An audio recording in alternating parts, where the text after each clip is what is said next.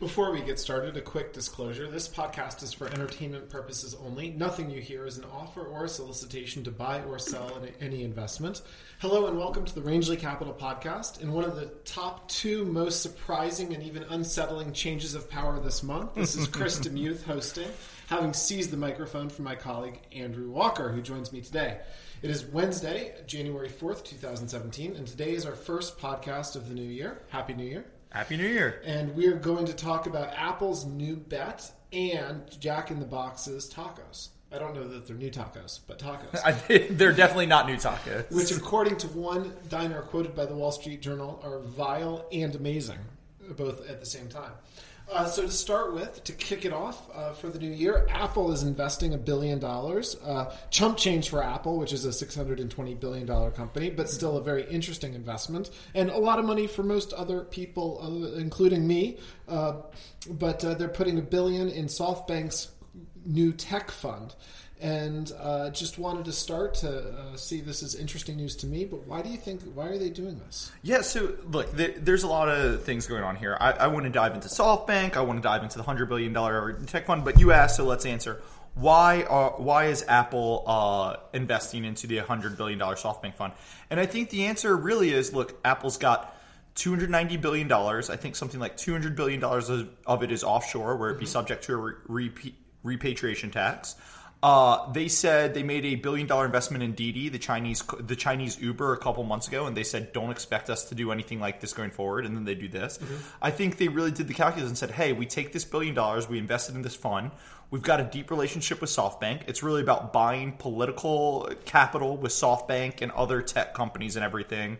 And we can use money that we otherwise couldn't access and use to do that. So I really think it's the political capital aspect that Apple's doing it, not necessarily a fantastic return on investment. That makes sense to me. I think Tim Cook is more willing to partner than Steve Jobs was. And they're in a bit of a hole politically in the U.S. Just 1 year ago, the president-elect was tweeting that we should boycott Apple, although he quickly returned to his Apple computer after saying that. But Masayoshi Son, the head of SoftBank, is brilliant in many ways, including finding tech candidates, but also he's pretty politically savvy, and I think he is probably one of the first people to really figure out how to handle the new American political environment. And so ironically, you have this American company turning to a Japanese company to handle America. Yeah, but let's talk about the fund, because sure. This is a $100 billion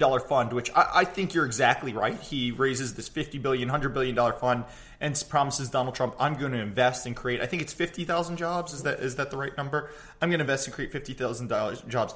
And this is what Donald Trump wants, right? He wants big, flashy headlines. I don't think he cares about the logic or anything behind it. But this is a staggering number that I guarantee you cannot be invested into startups. The entire venture capital industry last year, I believe, invested roughly $75 billion. So $50 billion, even if it's spread out over 5 years, $10 billion a year, It's so massive they can't find the startups to do it. And the law of diminishing returns says even if they did, just because you throw another $1 billion out there doesn't mean there's going to be better code or better apps, right?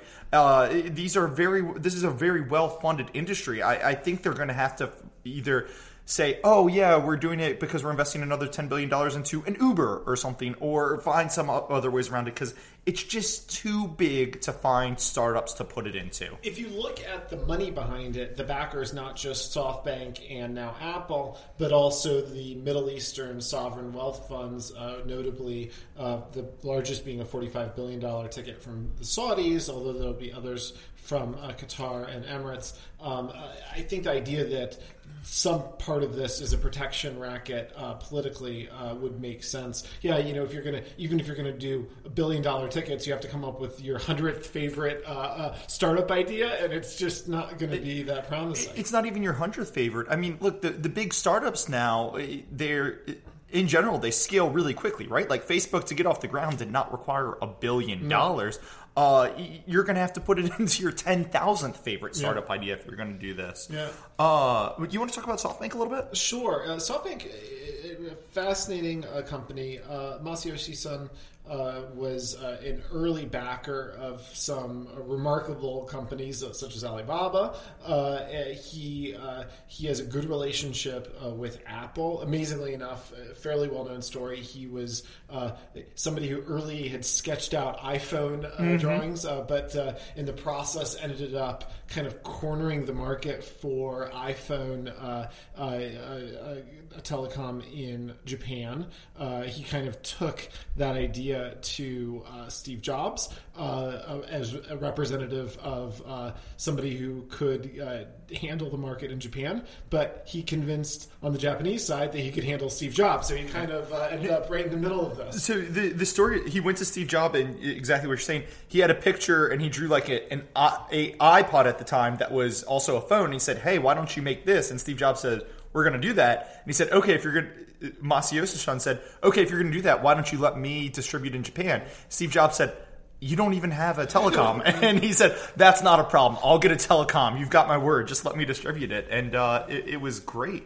Yeah. So, but, I mean, he's an incredibly audacious, incredibly charismatic, brilliant person. But look, just that alone would have been the investment of a lifetime, right? But then he invested in Supercell, the game company, and that was he ended up selling it to, I believe, Tencent for $9 or $10 billion.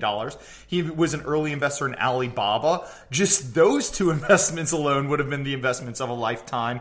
But I do think, like, he recently bought Arm Holdings, which is a semiconductor.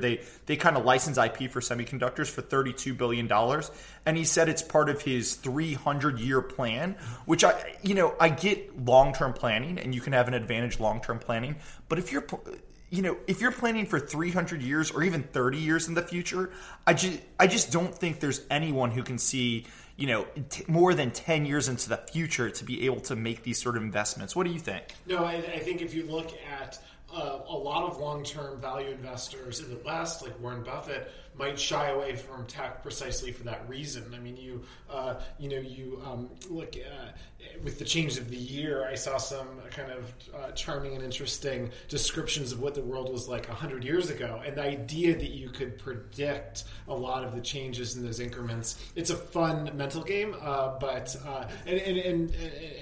he would be as good as anybody at coming up with a credible answer, but I would say it's impossible. Yeah, that's exactly what I was thinking. If in 1910 somebody had asked you what the best investment was going to be for the next 100 years, you probably would have said railroads, I would guess, or cars. And obviously, in either case, you probably would have been wrong, and B, you have to pick the winner. I can't imagine investing in something in that. And who's to say chips are what's going to power everything in 100 years? Or I don't know. It's too long to me, and it's one of those silly things people like to brag about that I just think it's impossible. It's impossible. The last thing before switching over to our second big topic from today, I'd throw out on Masayoshi Son is that he was a world-class bluffer in a sense, dealing with Steve Jobs. I think he can recognize world-class bluffers as well. He recently met with the president-elect in the U.S., and there's been a number of these instances of people walking into Trump meetings without folders, so people in the press with high-def cameras can quickly see what the papers say. And he notably close to Foxconn, the company that does the manufacturing in Asia for Apple, for the iPhone in particular.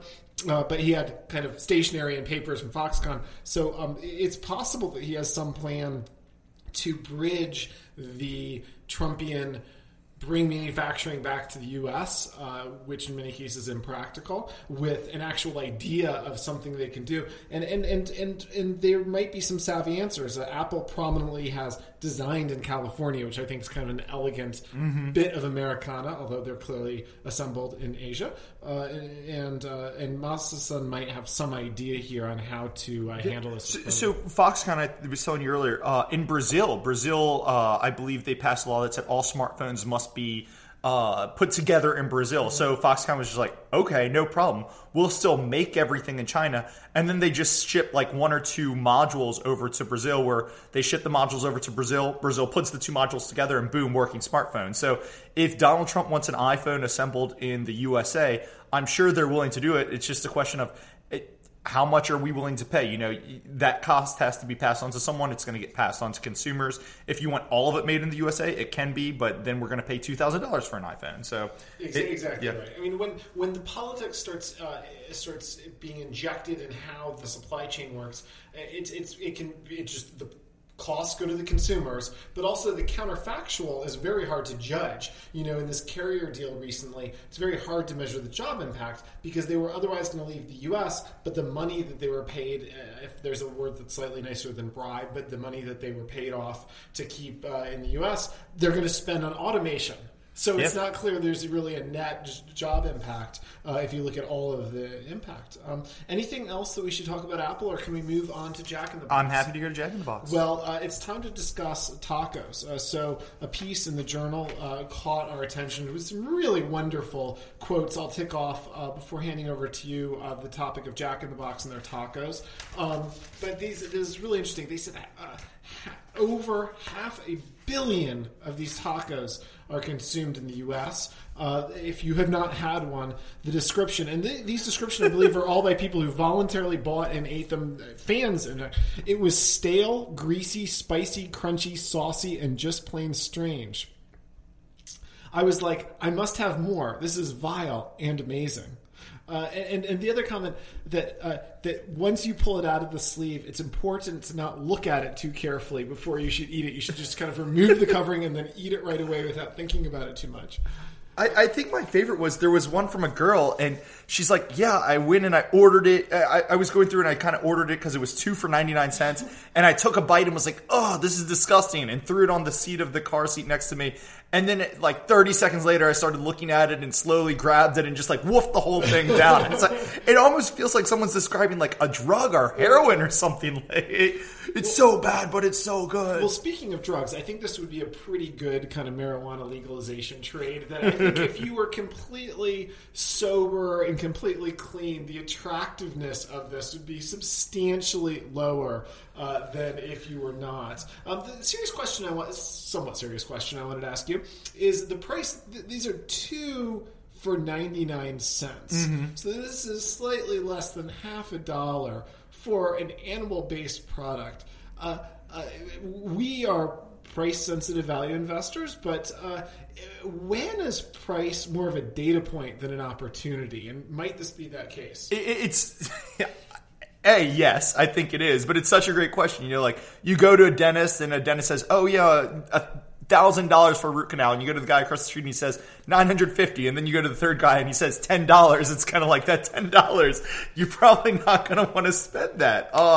You know, I don't know. It's so difficult. It's one of those things. If something is too good to be true, it probably is. You know, we talk about this a lot with kind of being debunkers.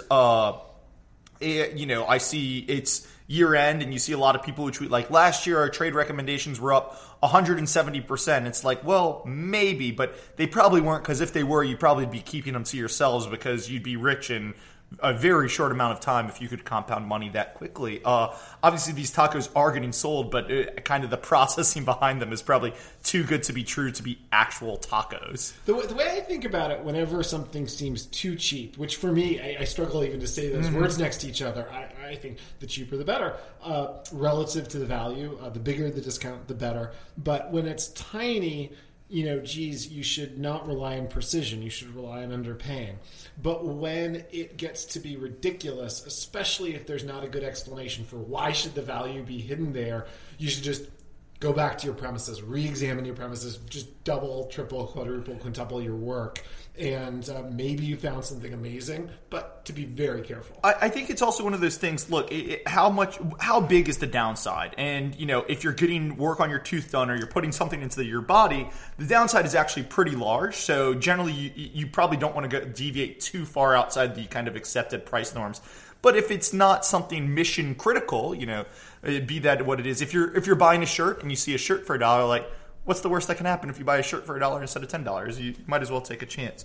Did you ever hear the story about the TGI Fridays all-you-can-eat appetizers? No. Okay, so TGI Fridays, we're just going way off course here. Okay. TGI Fridays did an all-you-can-eat appetizer for $10, all-you-can-eat appetizers. And it kind of reminded me of you because some writer told their boss about it, and it was like, I think I'm going to go and try and eat 100 mozzarella sticks. And their boss was like, if you go do that, you can have like an entire week off or something. And they did it, and they were not happy with themselves. It's hard sometimes when the metrics get confusing because you have the whole money-saving metrics, but then you have the whole health and ability to... But we've got to mention the guy who ate... Yeah. Absolutely. No, I'll leave it to you, but we have to... speaking of food eating contests, there was somebody who did endeavor to eat 50 of the Jack in the Box beef tacos. How did that go? So he said he was going to eat 50, and then he did. After he bought him, he realized he's like, "Oh my god, it was almost 10 pounds worth of food." But my two favorite parts of it are he got to 42 of them, which is incredible. That's like 7 or 8 pounds of food, and he's like, "Yeah, I still love them. Still eat them all the time." Which, and to remind everybody, I mean, this is, the whole thing is fried after the basic tacos put together, and then they just stick a thing of American cheese in there, which... the definition of American cheese is just bad cheddar cheese. I mean, it's not like a separate category. It's not even really a dairy product. So anyways, I was going to ask you, did you have any disclosure that you needed to say on any of these? We should disclose that we got so excited about the Jack in the Box tacos that we ate tacos for dinner before this podcast. We did that. We did not find... I was going to send somebody out to get Jack in the Box tacos. Apparently there's none in this area. I think our New Year's resolution should be we should try a Jack in the Box taco at some point this year. I think we should. Excellent. If you like this podcast, please be sure to follow and rate us on iTunes, Stitcher, or Audioboom. And for my disclosure, I needed a time limit because people aren't going to want to hear this whole thing, but I'm going to get as many ingredients as I can disclose out before the end of the podcast. 3 seconds and then I'm just going to end it. Oh dear, this is pressure. Here we go. Beef, water, textured vegetable... Done. Talk to you guys soon.